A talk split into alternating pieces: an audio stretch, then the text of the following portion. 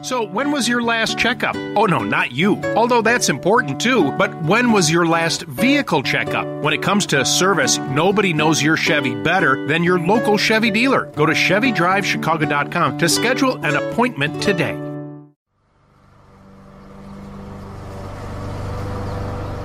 You know what's happening, don't you? I'm sitting out in the sanctuary, me and Zeus the Wonder Dog, waiting for Charles Lipson to join Jeff Carlin and me to put things in perspective. But in the seconds before he comes on, let me tell you, I'm sitting out in the backyard in the sanctuary. The evening's coming, and I got a feeling that in this country, the left is about to lose its mind. They've built a mind palace an artificial reality. And the, that reality was, oh, you know, everything, the vote is all going to be about abortion. And uh, extremists.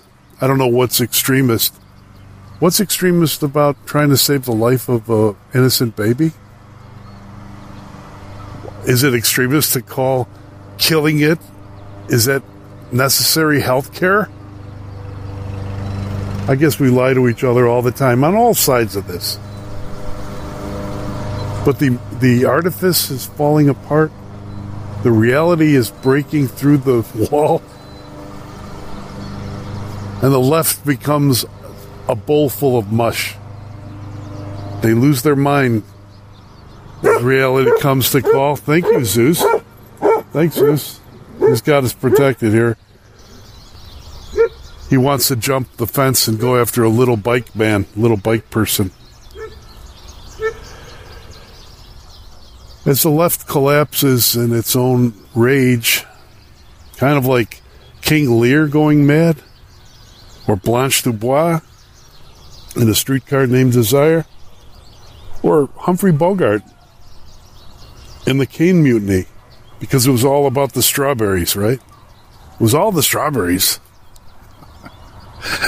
But it's all being said and done in public now. Hillary Clinton publicly comes out and screams that the Republicans will steal the next election. We haven't even had this one yet, Hillary. I don't want you to be accused of being an election denier, but come on. Just imagine if a, Re- a Republican said that. Anyway, Charles Lipson is here, professor emeritus, University of Chicago, the Peter B. Ritzma Chair. I can think of no one better to put this all into perspective. How it's going to play out. What does it mean to us? The fact that crime is increasing. The fact that crime has become a national issue, not just a state and local issue, but a national issue and education collapses, and taxes and inflation keeps eating our pocketbooks. As how many of you are going to drive to grandma's house? Can you afford it? Jeff Carlin is here as always, too. Executive producer at WGN Radio, my friend, master of pie, master of pies, baker, friend of Kat's, husband to the lovely Christine. And I'm John Kass, husband to Betty, and she's lovely too. Okay, hon? Yes, you are. Father of two boys who are now happily off the payroll. Editor in chief of your favorite website, johnkassnews.com give yourself a gift of common sense and maybe you'll get a premium in the mail. As the mind palace breaks, as the Democrats freak, as Lori Lightfoot prepares her next campaign for mayor with chaos all around her and people wondering, what happened to you, Lori? You're on the Chicago Way, the No Chumbolone Zone on WGN Plus. Look, the, the, the Chicago Way is a deep cultural phenomenon. It's the Chicago Way. The Chicago Way. That's the focus. In a tower by the river, there lived a man. There was a man who took a stand. With pen and paper in his hand, defeating foes in every ward with a pen more mighty than the sword. No escape from his ink lasso in a tower by the river. Castle. Here's how you get him. He pulls a knife, you pull a gun. He sends one of yours to the hospital, you send one of his to the morgue. That's the Chicago way. As promised, our guest, Charles Lipson, Professor Emeritus, University of Chicago, the Peter B. Ritzma Chair, writer extraordinaire, thinker extraordinaire, teacher, scholar. If there's anyone who could put all this in perspective, from the uh, from the left freaking the bleep out like Humphrey Bogart or I don't know, maybe sort of like uh, King Lear having a mental breakdown like uh, like Blanche Dubois with the thought of what's coming, the red tsunami, red wave. It's Charles Lipson. Welcome, Charles. Welcome. Thank you. Friend. When I hear the words Blanche Dubois, um, I want to tell you, you, first of it. all, it brings back my youth in the Mississippi Delta. But my grandmother knew the family, Tennessee Williams family. It was in the next town. Um, Tennessee and his brother Dakin were named after their uncle Dakin, who was the Episcopal uh, priest in Clarksdale, uh, the town next to where I grew up, Marks. Um, and so and a lot of the references in those plays are uh, to local uh, spots that I know, especially uh, in the Glass Menagerie. There's references to Moon Lake and and so forth, and it all just brings back. Well, of course, you know I'm always dependent on the kindness of strangers. well, you know, um, okay, just for those who don't know, and I'm sure most of our listeners do know, uh, the, the streetcar named Desire, Tennessee Williams, starring Marlon Brando, uh, was just a phenomenal play and phenomenal film of the play. And this woman created a artificial, this character, Blanche Dubois, created an artificial life for herself in order to deal with the reality that she kept pushing, you know, not dealing with. And finally, when she was assaulted sexually by Stanley Kowalski, mm-hmm. uh, she broke. But then right. we have other people like, uh, you know, I don't think King Lear was assaulted. I don't think uh, uh, the the the protagonist or antagonist in the Caine Mutiny, Humphrey Bar- Bogart's character, was oh, assaulted. What a great that scene at the end in the Caine Mutiny, where he's where where he sort of details his paranoia is is just amazing. Lieutenant Maryk was the perfect officer, but not Captain Queeg. Ah, but the strawberries. That's that's where I had them. They laughed at me and made jokes. But I proved beyond the shadow of a doubt and with with geometric logic that a duplicate key to the wardrobe icebox did exist, and I'd have produced that key if they hadn't pulled the Caine out of action. Uh, I know now they were only trying to protect some fellow officer and...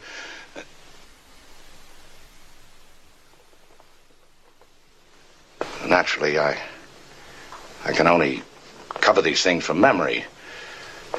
If I've left anything out, why... Just ask me specific questions and I'll be glad to answer them one by one. I want uh, listeners to know uh, that there actually was a streetcar named Desire. There is in New Orleans a street uh, named Desire, and there was a streetcar on it. It doesn't run any longer. The one along uh, St. Charles Avenue still does. Uh, but uh, of course, Tennessee Williams spent a lot of time there, as did Faulkner. but there was a streetcar named Desire. And uh, who else lived on that street? Was it uh, Old Nick, who was uh, what, whatever you would call him in the South, who would offer you eggs, as did as did uh, Marlon, uh, what was his name, Robert De Niro playing Satan in a movie about uh, New Huh. Orleans and. What was that movie? The I, I don't I don't know that movie, but I'll Yeah, tell yeah. anybody who loves uh, New Orleans, which I think is the most distinctive uh, city in the whole United States, um, should uh, read A Confederacy of Dunces by John Kennedy Toole. It's just a brilliant book, and it has a, an amazing kind of backstory, which is that um, uh, of how it got published and so forth. But it's just an amazing book. Isn't it more fun to talk about all this than how dismal crime in our cities is, John? Yeah, but the reason I wanted you to, I would hope you'd want to open this door and think about when you create a mind palace or an artificial reality and hope that you can keep the fantasy fantasy alive as long as you can. And in fiction, what happens is that wall cracks and reality comes in. I, I just see it happening right now for uh, our friends, my friends on the left, Democratic left, who've been living in bubble wrap for years, protected by, as you've pointed out many times, Charles, they've been protected by media that, uh, well, basically didn't force them to answer tough questions. And now all the questions are coming due. Well, we saw that illustrated last week in the debate with John Fetterman. Uh huh. because Feder, uh, it was just sad. I mean, on a personal level, you Yeah. hate to see somebody Yeah. suffering like that. But um, remember, the media has basically covered for that his whole campaign and uh, not really reported on how serious it was. They tried to, you know, hide the ball. I mean, he was harder to find than Waldo, but but uh, the fact is, uh, the media never reported on it. When one brave woman simply mentioned it as Dasha something- Burns. Yes. Dasha exactly. Burns from MSNBC did her job as a reporter and said, uh, after speaking to him, saying basically, you know, he wasn't all there. She was trashed. Just Hideously. trashed. Trashed by media people, by Right. people. How whose dare you report the news? Is Right. to be dispassionate reporters. Yeah. I mean, it would be one thing if it were an opinion columnist. You and I write Right. opinion columns. We try to be factual, but we're we're opinion columnists. But these were people who were just ordinary reporters, and they just went off on her. And I don't know how she can possibly keep her job at MSNBC. Well, I would Yeah. much rather she come to johnkassnews.com and write a few uh, to the pieces Chumbolone, no me. Chumbolone zone. We have the No Chumbolone Zone. We Gave one to um, recently to uh, uh, award to uh, Charles Thomas for his stellar work in pointing out about Pritzker and the hypocrisy there. But here, nationally, uh, it's coming like uh, like basically the reality is coming and and the walls are crashing down all around them on on e- economic issues, on the border, on crime. And you had a brilliant, brilliant, brilliant piece recently in uh, for our friend Tom Bevan in Real Clear Politics, and the title "Violent Crime is Driving a Red Wave."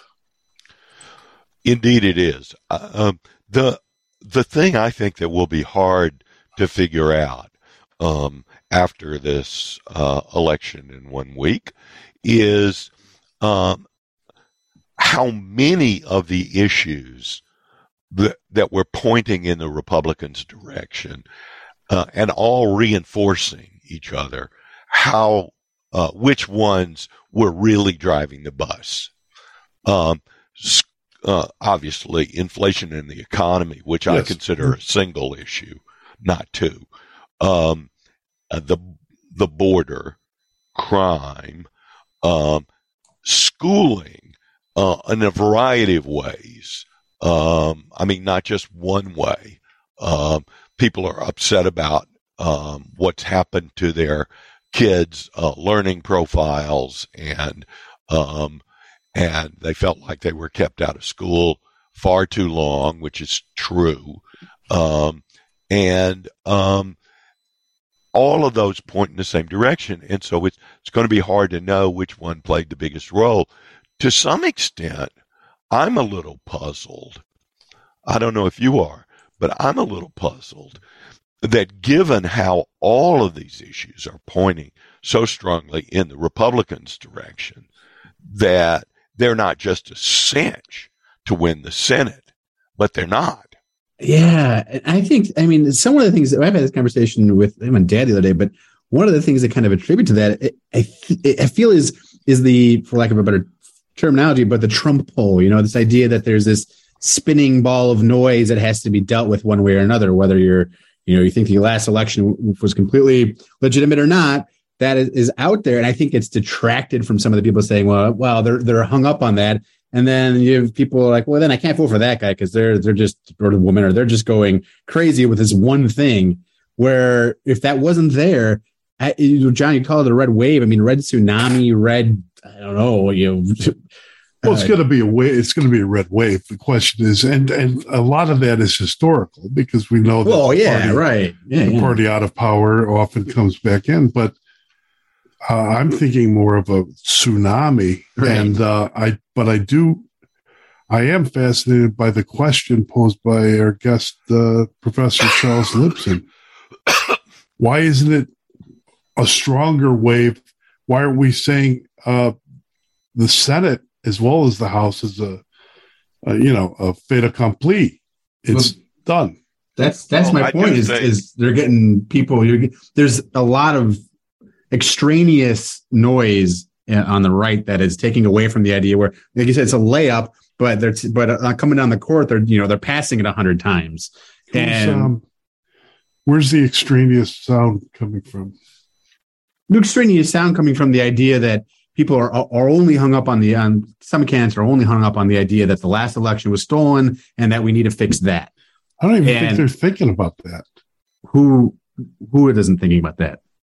I don't think the country is really focused on that. No, but that, that that's my point. Is that there's so many other big picture things that that are, are easy to say. Look, Democrats have led us down this path, but there are candidates who are out there who aren't doing that, who are who are solely trying to make inroads with the possible next president in Trump, and they are then diluting the message as a whole and le- making it easier for people to say, "Well, they're Republican," and look, all the noise coming from Republicans, and I can't, you know, I, I can't just, take anything else serious. I just think that this is a lot of hysteria that you're pointing to, and it's uh, confusing. You know, uh, that, as well, hysterics, the, yeah. hysterics often are confused.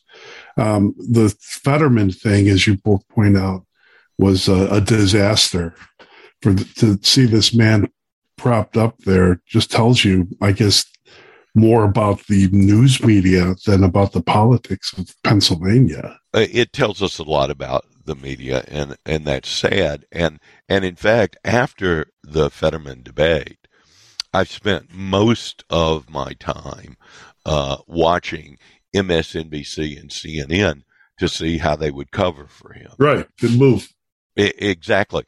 And, but I thought that the strongest uh, cover was the main paper in Philadelphia, the Inquirer, which said that he, Fetterman, won the debate. Yeah, I know. I mean, a good Lord, Helen Keller would have figured out that he didn't win that debate. And uh, yeah, it was the inverse poll. You know, the idea that they unanimously said that he won, but then you picked the brains of people writ large who watched it, who were going to actually vote, and they running away went the other way and saying it, it was uh, Oz's night how could, to shine. How can that be? No, how, I mean, how could you? I mean, I understand that newspapers betray logic every day, and uh, for example, uh, the, the Chicago Tribune has endorsed Toni Preckwinkle and Pritzker, which I never thought I'd see in my lifetime. And then they dare talk about uh, uh, we have you know the crime crime is too much and we have to stop it. Okay, well you you begin by by making pro- uh, proper and uh, responsible endorsements, but in this case, I don't know how anyone could say that Fetterman won the debate, Charles. I, I, I really don't either. And uh, actually, the important point I mean, the only issue on which Oz really looked, uh, I would say, confused or chaotic in his answer was he was trying to dance around uh, his position on abortion. Mm-hmm. But, um, but the, the one that really embodied Fetterman's problem was uh, the beginning was fracking. Well, I mean, he began Good in night. his opening yeah. statement, yeah. his first words were "Good night." Yeah, and I but sad. I mean that was just that was sad. But then on fracking, the reporter and I and it's been an interesting point. Local reporters across the country have done a good job, better than national reporters often, uh, in interviewing these candidates. Mm-hmm. And this one pointed out he had a position in the past. Uh, he was on record, public statements opposing fracking, and now he was in favor of it. And they asked him to reconcile those positions. And, you know, there are honest answers to that. I changed my mind when the price of oil and gas went up, or I've I've seen the actual impact in these communities, and I've I've learned from the people. You could there are a number of answers. He didn't give any of them. He just said, I support fracking and then fumbled a bit and then said it again. And, uh, it, it's just clear to me. And, and the party knew this. They could have, uh, nominated Connor Lamb. Uh, it was within their ability to do that early on. Uh, and they didn't. So, um, they're stuck with him. Republicans are, his best chance is actually related to another issue that's come up throughout the uh, election season, which is that Democrats have argued that Republicans are trying to destroy democracy, huh. especially the mega MAGA. You sound like Hillary. And and then they poured millions of dollars into those very campaigns to nominate those people. Now, in the case of the gu- gubernatorial candidate on the Republican side in Pennsylvania, he will lose, it looks like, by double digits. In Pennsylvania. In yeah. Pennsylvania yeah. to Shapiro, the Democratic candidate, who's well liked and seems competent. I don't know much about him, but he seems competent. But if you lose by that large a margin, you can often carry the other people on the ticket across with you. And that's uh-huh. Fetterman's best best chance now. The uh, one issue is that uh, we, we we still have Joe Biden, and uh, just recently I saw him interviewed by a MSNBC uh, fellow mm-hmm. journalist who uh, asked him about whether or not are you going to seek reelection, and at it looked to me as if the president fell, fell asleep. asleep during yeah. the question. I'm not making a judgment about formally running or not running. Once I make that judgment, a whole series of regulations kick in. Mm-hmm. And I have to be, I treat myself as a candidate from that moment on. I have not made that formal decision, but it's my intention. My intention to run again. And we have time to make that decision. Uh, Dr. Biden is for it. Mr. President. Oh. Dr. Biden thinks that uh, my wife thinks that uh, that I uh, that that we're that we're doing something very important, and that I shouldn't walk away from it. Well, I think the whole country is falling asleep on that prospect, but I mean, he's saved by the fact that if you remove him, look at what you got. Right, Kamala. Yeah. I mean, she is just, if she didn't wear heavy shoes, she'd just float away. I, have never seen anybody who's so manifestly incompetent. I mean, she doesn't seem all that smart, and she obviously doesn't do her homework uh, in the sense of Yeah. reading the briefing books, and then She nobody is willing to work for her for more than two weeks. But Yeah. She's certainly sorry, becoming ahead, Veep. I mean, it's it's you can't can't point oh, that like out TV enough. show. But Yeah, there's big problems coming up for Biden, not only on age. He can't declare that he won't run until after this Yeah. election. There are big problems coming up on that. But then the Hunter Biden stuff just Yeah. gets worse and worse. And uh, on the Republican side, you know, the there's the 800 pound orange gorilla.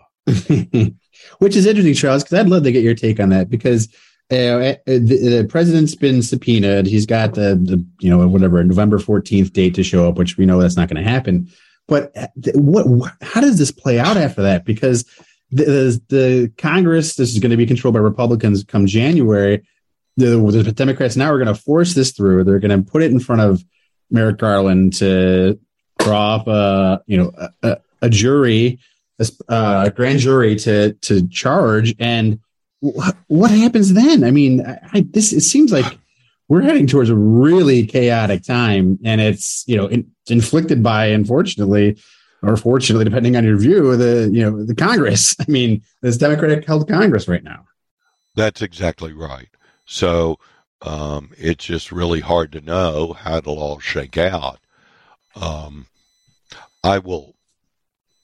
My own sense is that, in a way, uh, that that uh, there are three cases that are moving against uh, the president. Right. One. Um, uh, one is uh, in New York uh, that's really moving against his company. And I think the problem there for me is not, uh, first of all, problem is that all real estate people fudge Yeah. on, uh, on, uh, their assets in order to get loans. And in, in Trump's case, he paid back all the loans. But the problem is Letitia James, who's doing the prosecution, Right. ran on the idea that she would find something to prosecute him Right. on. And that's against the American notion Sure. that you don't prosecute the person, you prosecute the crime. Yeah. And uh, so I find that very problematic. The Georgia voting stuff uh, is a real problem Mm. if uh, Trump was uh, directly involved in that. It, Uh, it sounds like that's going to be the biggest problem, mostly for Rudy Giuliani, if anybody. right. But, and, you know, then you don't know who will flip. Yeah. Uh, but, um, and, uh, of course, and then, uh, there, the January 6th stuff, I actually think, uh, the president's behavior, uh, on January 6th was just dreadful. Uh, Mm, when people are invading, that doesn't mean that he is directly responsible for what happened in the Capitol. But once it was happening, I mean, I think you can make indirect connections. He called the people there. Uh, he made inflammatory statements and then he walked away. Um, Right. But once they were in the Capitol, his failure to do anything was uh, an abdication of his basic responsibilities Yeah, as president. absolutely. Whether that's illegal, I don't, I don't know. so, yeah. But uh, a- and I suspect not because it's inaction. Right. But I I but it like was what he did. abysmal, and people and and and when you say it, uh, as I have many times, then you're just attacked Yeah. by by uh, people who are just totally committed to Trump. Uh, I think that uh, it is possible uh, that Trump could win, but he is about the only major Republican who could lose in 2024, at least on the current basis. Uh, DeSantis could cruise in, I think. So could so could probably Pence. Uh, Mhm. uh, a number of others, uh, Tim uh, Scott, several others, but um, but that's a long way away. Sure. Mhm. And I think the problem for Republicans is this: they need Trump changed the trajectory of American politics, Yeah. And he changed the trajectory of the Republican Party most of all. Well, and he- it is impossible f- to win uh, a general election without carrying along his voters. And he won't let you carry them along if you're running against him. Um, you're setting up a scenario in which uh, the Trump, Mr. Trump, uh, will be attacked and taken down by um, Republicans, which uh, which will fulfill the fantasy of the, of most of the editorial uh, staff of USA Today. but I don't know if it's going to happen. I do think, however, uh, Charles and Jeff, that um, that I, I think that the American people really don't care. I think they're done with January 6th. That may be true, but I They- think they've seen- Trump is not done with it. No, no, he, he is backward looking, and I think there's a sense. You know how you look on the expiration date whenever you buy milk. especially queso dip. Yeah.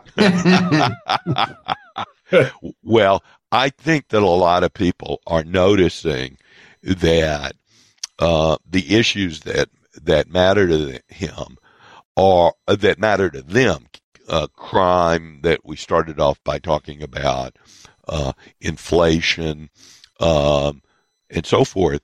That Trump i i really essentially has nothing new to say about those other than attacking the other party. And I think if DeSantis wins convincingly in what in what in a state that he won by less than 100,000 votes in the last uh, election against uh, against uh, uh, well he's running against Crist now Yes. uh, the last time he ran against the mayor of uh, was it Tallahassee Oh, right. Yeah. subsequently uh, in a lot of legal trouble. But Right. uh, uh, yeah, he uh, if if DeSantis wins like that, he's uh, really grabbed the mantle, and he has one particular advantage. He, he has two advantages. One, he doesn't come with all of Trump's baggage, and the other is he's actually administered a big state, and he's done so very effectively.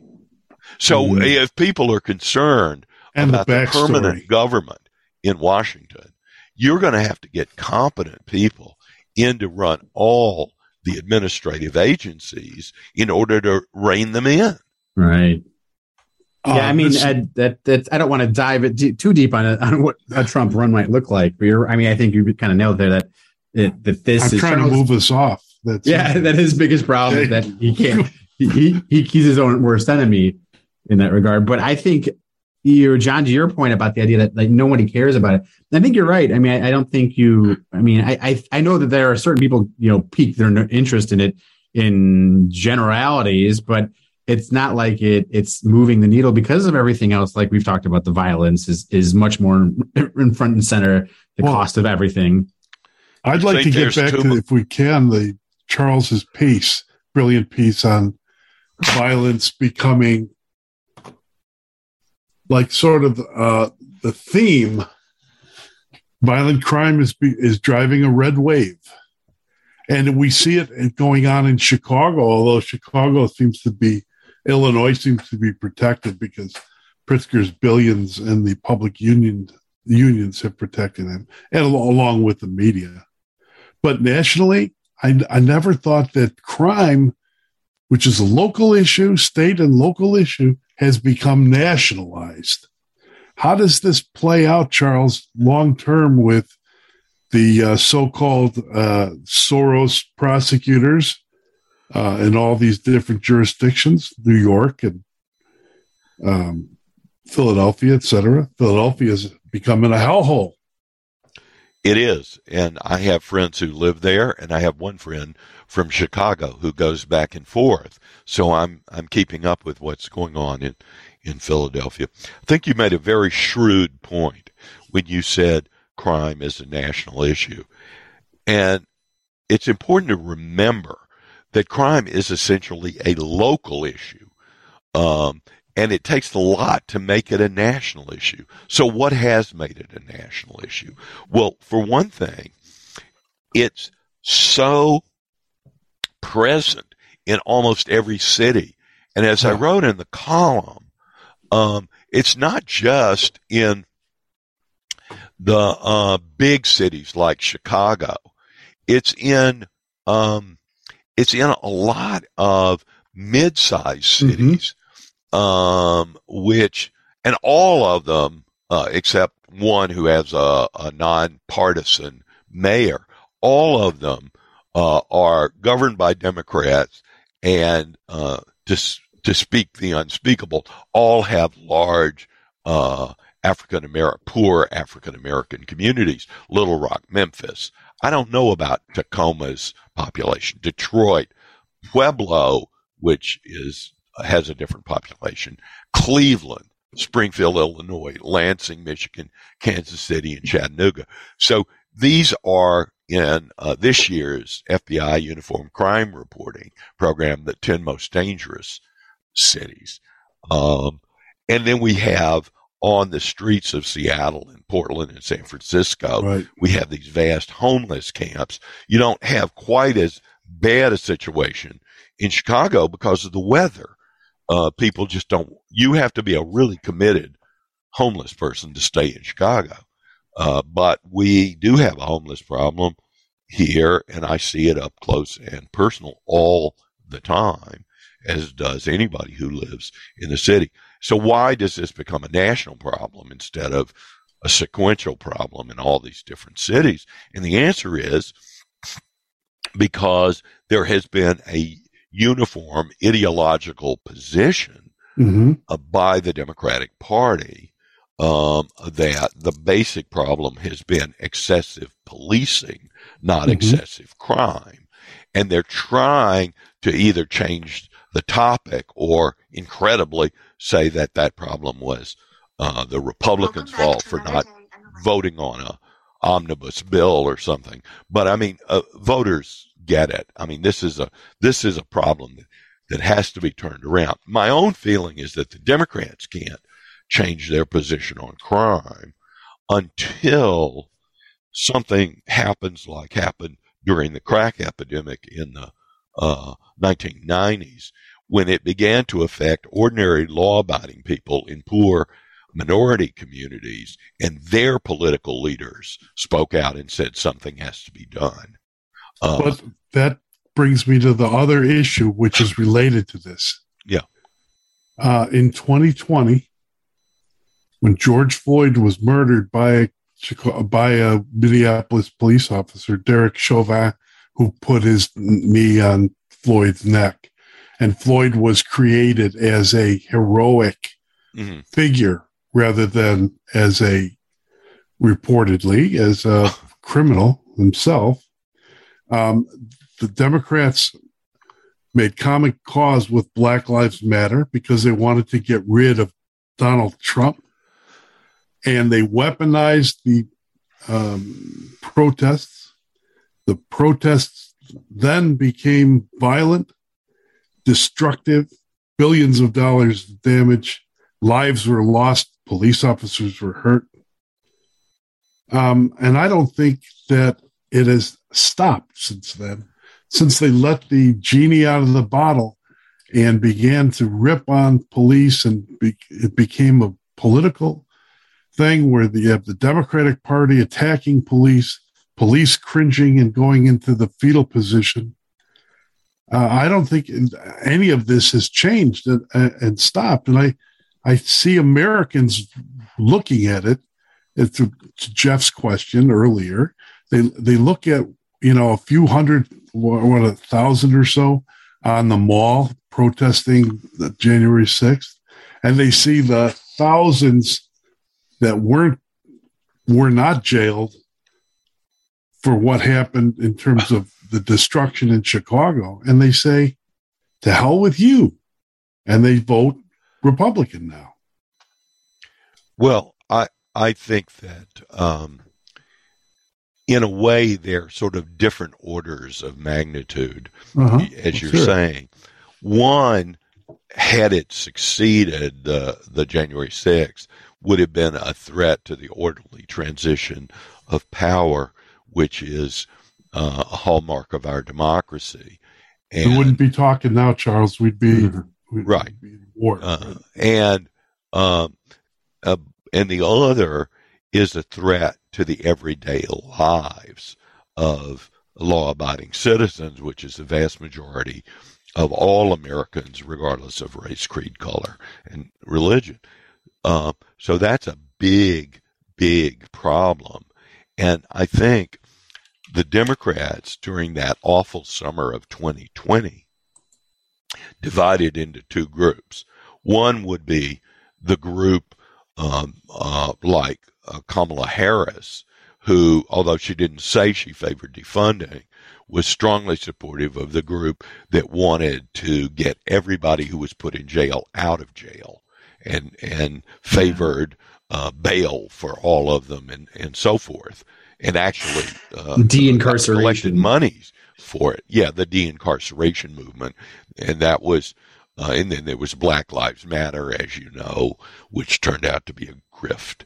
Yeah. Uh, and but then there was what happened at the Democratic National Convention in Milwaukee that year, where there were four days, I believe, uh, and they didn't mention the rioting once. No, they just didn't mention it Right. as if they. Uh, so it was a head in the sand position about it, and um, and then they finally, and, and they had a kind of poster child for what they hated, which was a guy who who came from Chicago up to uh, the rioting in was it Kenosha, Yeah. and then and then uh, uh, shot somebody after uh, the jury found that he had been uh, that his own life had been in danger. But uh, they just have they just fundamentally think that the problem is either policing or something that we can't talk about. I I think Americans just disagree with them. Yeah, And I, I think John, you're, yeah, I mean, you're, to your point about the idea that they're they've now turned away from Democrats.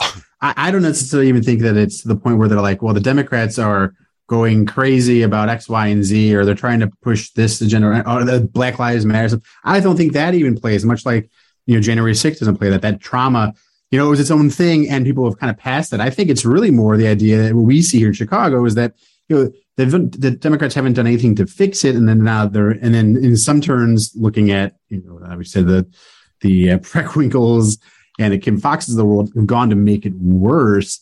That that is where they're seeing it. That they're, well, they're not doing anything to fix it, and compounding that with the economy, which is going to be front and center beyond. I think the idea of like Democrats flipping to a Republican. I don't think violence is going to be pushing them there as much as the fact that everything has gone through the roof.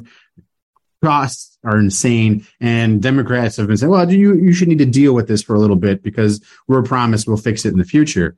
Well, I mean, that's the most empty promise of all. And I think as a as a person who's you know deals with it and, and, and talks to people and sees, I think the financial, the economic piece of it winds up being the bigger reason for them to turn away from Democrats than as much as them defunding the police.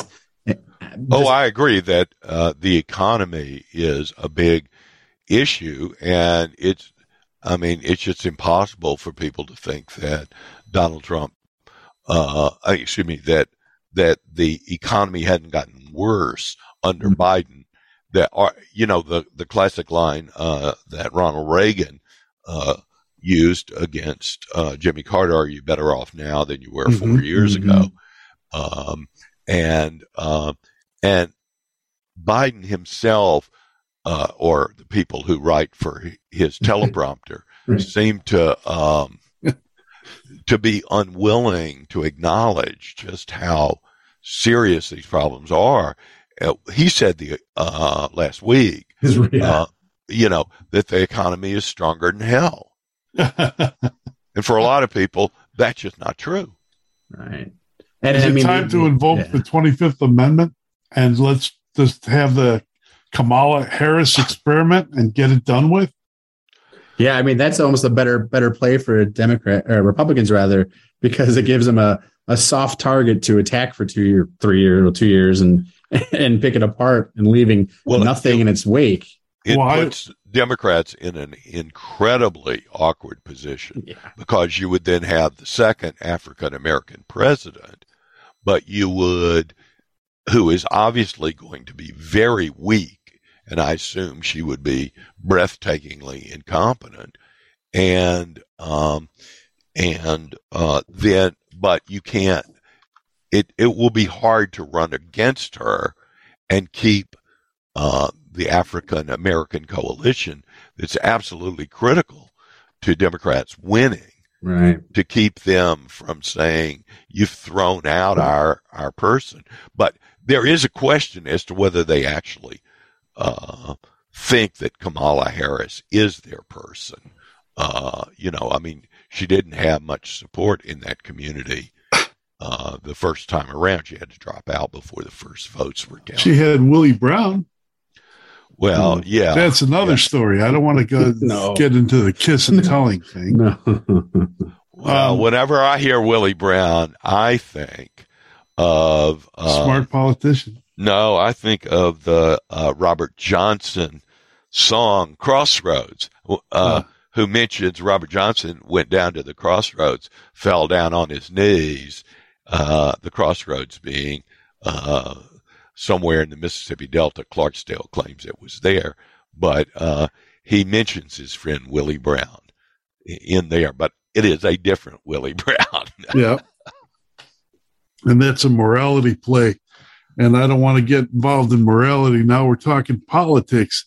And at the end of this, I just like to get back to well, you know what? What happens after the election, Charles, in Chicago? Can you give us a Chicago perspective? What happens with Lori Lightfoot trying to give herself a raise now and people scratching their eyes out and she's going to scratch their eyes out? Well, I think that the story in Chicago is um, is that it's wide open for somebody else uh, to uh, run against Lightfoot for mayor because she's so unpopular. The only question is whether there will be somebody who's uh, who is um, a, a really formidable candidate and who can do it on the one hand. And then the question is, is there anything you can really do? Is the city governable at all? Because what you're seeing, it hasn't happened in Chicago. There hasn't been a net loss of population in Chicago. There has been, however, a big loss in the state of Illinois, as there has been out of California, New York, Connecticut. All of these places are losing population to states um, Florida. Don't that are uh, that are better run and willing to let people um, sort of um, build a house, start a business, live in peace, and all the rest. And uh, and and they have low taxes to boot. So if you looked at the street in front of my house, Indiana wants me, but I can't get back there. It's a good uh, if you look at the streets, just the streets in Chicago, yeah. they're they have the same four problems that used to plague Russian agriculture, right? Uh, summer, fall, winter, and spring. Uh, my my street is just one large pothole. Oh, I know. There are there are terrible. homeless people living under the subways nearby. This Yeah. is in a nice neighborhood. If you have. Problems, you don't call the city police. Right. You call the University of Chicago police. Uh, so you you've got people voting with their feet to say this is really unacceptable, and um, and uh, I don't really understand uh, how. Uh, here's going to be. I don't understand how you turn it around, and here's here's the problem that the Democrats are going to face very soon, and that is all of their candidates that are going to be elected are going to be coming from deep blue cities and states. Yeah. Right. Those are the ones who are left. The ones who are likely to lose, I can't say for sure whether, um, whether, um, um, Vance will win in Ohio. But Mhm. candidates like Vance are the only hope uh, for the party to become to resume its um, its place as a national party. right? But they're they're going to ha- they can't run and win in a state like California because they would be defeated by the progressives, and they can't run. It, it's going to be very hard for them to win in a state like Ohio, which is trended red. So you wonder, uh, you're going to have a selection effect in the party. Yep. And uh, it was Bill Clinton who brought the party back to the center, to the center Yeah. left. Yeah, right. And uh, remember, he he uh, some of the issues he ran on was that he had supported the death penalty in Arkansas. Um, You could write a novel on the uh, last meal of the last man that was executed, Hmm. who was I um, didn't know that. had lost his had lost his half his brain, and thought that uh, Bill Clinton was going to save him. Yeah. he was shot away in a police shooting where he killed a police officer. You know that guy could actually still pass the uh, NFL concussion protocol. Oh, jeez. The uh, the The, uh, you know, okay, the local issue that I want both of you to comment on Yeah. is the thing that Charles brought up. Can the can Chicago survive? I would argue, and I have been arguing for a long time now, but formally I'll put it um, that Preckwinkle is pushing what Charles wrote about nationally. Toni Preckwinkle, uh, Board of uh, County County Commissioners, is pushing it locally. Defund the defund the, the jail, shrink the jail, uh, have Kim Foxx as the prosecutor, support no cash bail, and so on. And I don't see a city of Chicago surviving without uh, whoever the next mayor is. And it's not Lori Lightfoot has already de- uh, endorsed Kim Foxx. Yeah. The next mayor has to dr- drive, oh, build a wall around Toni Preckwinkle and Kim Foxx, and push for um, real school choice to even have a chance. And I don't see that happening. I agree. School choice is another of those issues where we benefit from federalism, Yeah. right? hmm School choice is an issue that has been around for a long time, but it's gaining traction now for several reasons. One is that during the pandemic, parents actually saw what their children were being taught. Second, we're now getting reports of tremendous loss of educational um, attainment Yeah. in national um, in national reports. And the third thing is that we're getting some states that are allowing parents to to choose by letting the money follow the kids. But that can never happen in a blue state because um, teachers unions are an integral an essential part of the Democratic coalition. They can't win without trial lawyers, uh, teachers unions, and uh, uh, a strong turnout in the African American community led by African American women. Mm-hmm. And uh, uh, so it they find it very hard to change trajectories. But I think school choice is doing well. In fact, I just saw a very interesting statistic, which is that if Catholic schools nationwide were listed as a state of their own, they would be the highest scoring state on the national testing averages. Yeah. Uh, and of course, Catholic schools did not close during the pandemic. They may have closed for a few weeks, but they did not close for any long length of time. To uh, when I mentioned a few weeks, let me that takes us back to where we started in the New York um, gubernatorial debate last week. Um, the incumbent governor, who had been the lieutenant governor and moved up when uh, Cuomo was booted out of office, Hochul, Hochul, uh, she said not only that schools had only been closed for a few months, or maybe that was the the uh, governor of Michigan, Whitmer, said that, but uh, Hochschild said she didn't understand why the Republican candidate, Lee Zeldin, was so focused on crime. She didn't get it. Yeah. Good Lord. Yeah. Well, they don't want to get it because they don't want to deal with what's right in front of their face.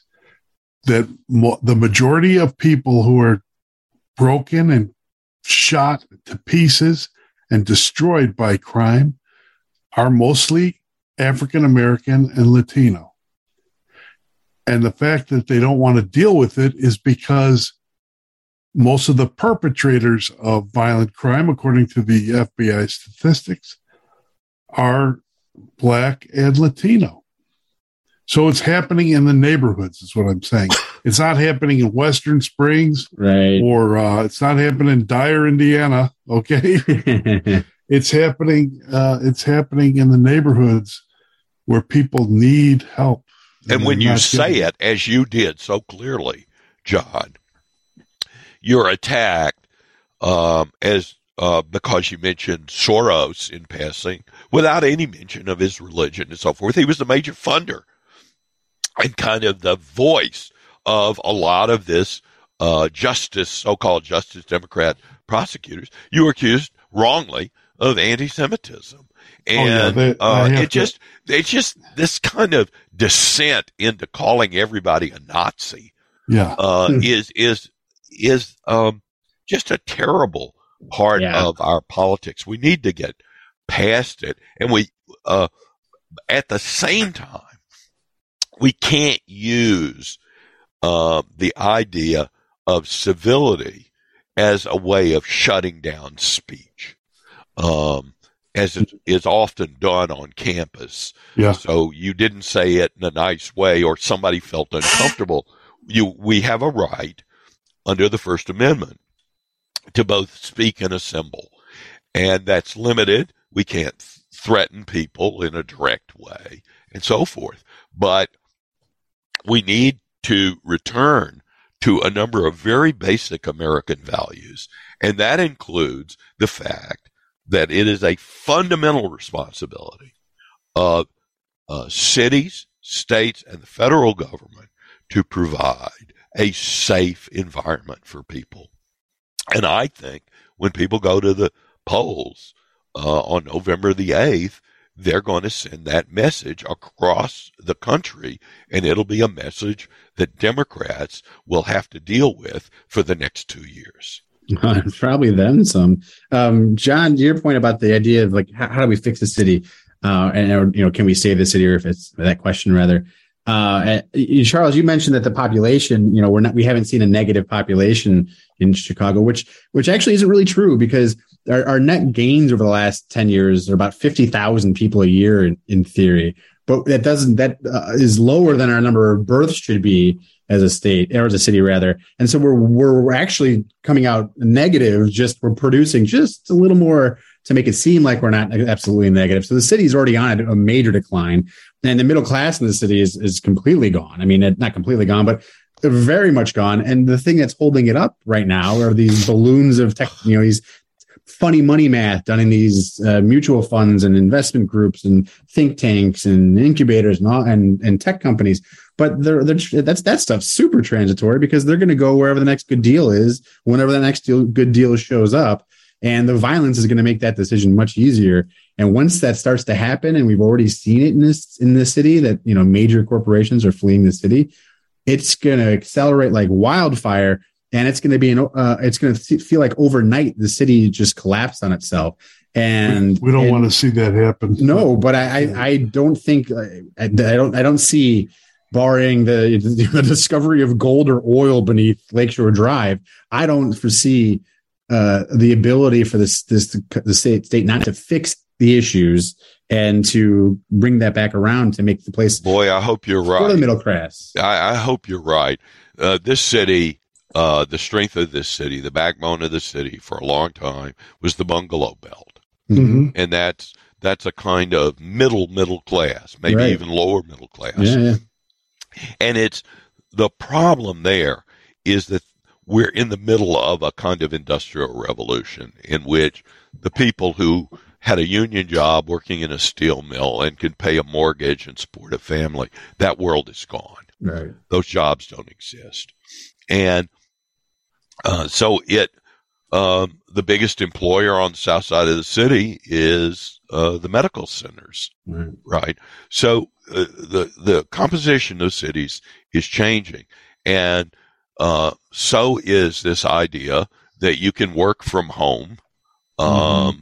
We're doing this podcast. We're not all in the same studio, right? Um, and uh, my two adult children uh, work uh, thousands of miles away from where their company is located. Um, so, and in fact, uh, my uh, my son, who's the head of technology for an online company, um, all of the people who work for him who do coding and all of that sort of thing, none of them work in the city where the company is headquartered. None of them have an office. Uh, so we're living in a new kind of world. And if you don't provide safety plus all the amenities uh, for these people, they'll just move to a different city.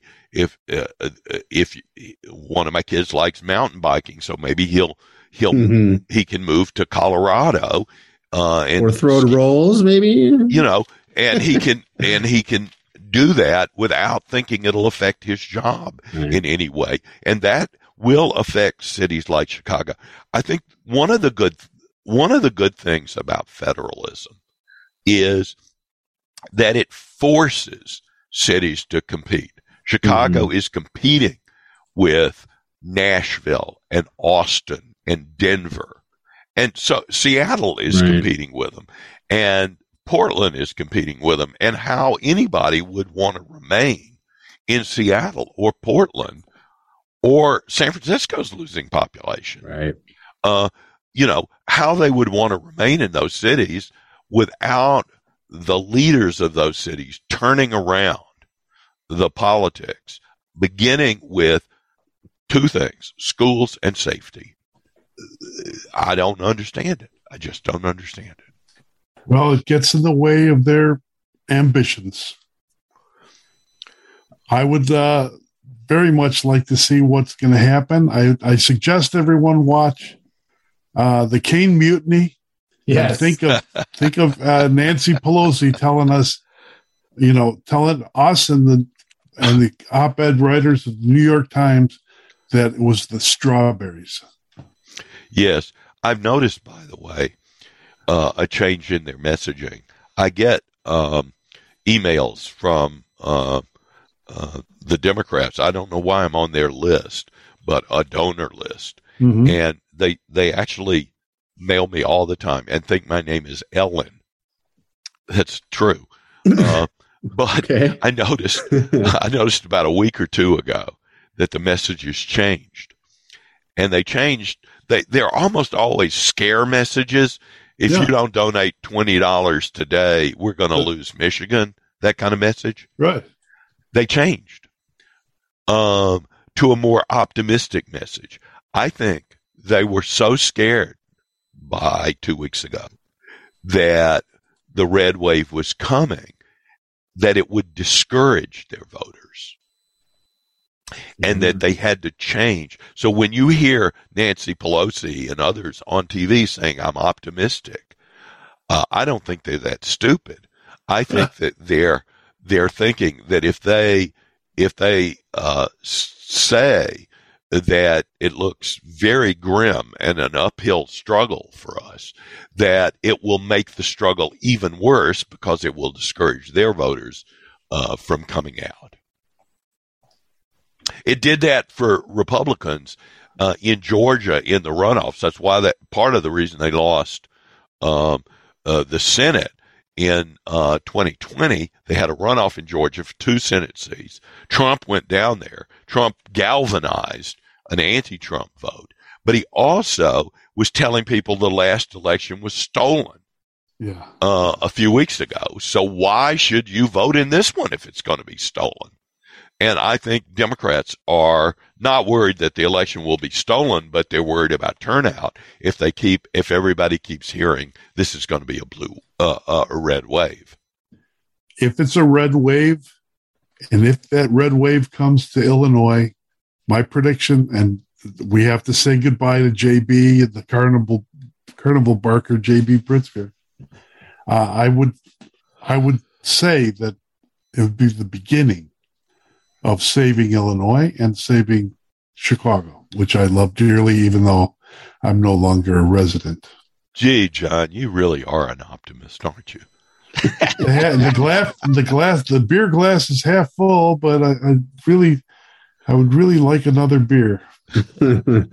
Charles, thank you so much for thank you, Charles. Salute.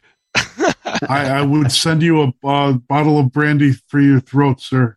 Boy, but, uh, do I need it. thanks to all. Thanks to you, uh, not only John, but thanks, Jeff. Oh, our pleasure, always. Always. Thanks, Charles. Thank you. Whoever you are, I've always depended on the kindness of strangers. For Charles Lipson, Professor Emeritus, University of Chicago, our friend, writer, thinker, lecturer, and you can read him on a variety of platforms, including charleslipson.com. And you can follow him on Twitter at Charles underscore Lipson, L I P S O N. And for Jeff Carlin, our friend, co host, loyal baker, and lover of cats, and lover of Christine, his wife. And for me, John Kass, husband, father, Greek Orthodox Christian, editor in chief of your favorite website, johnkassnews.com. Thanks for joining us today and join us again, won't you?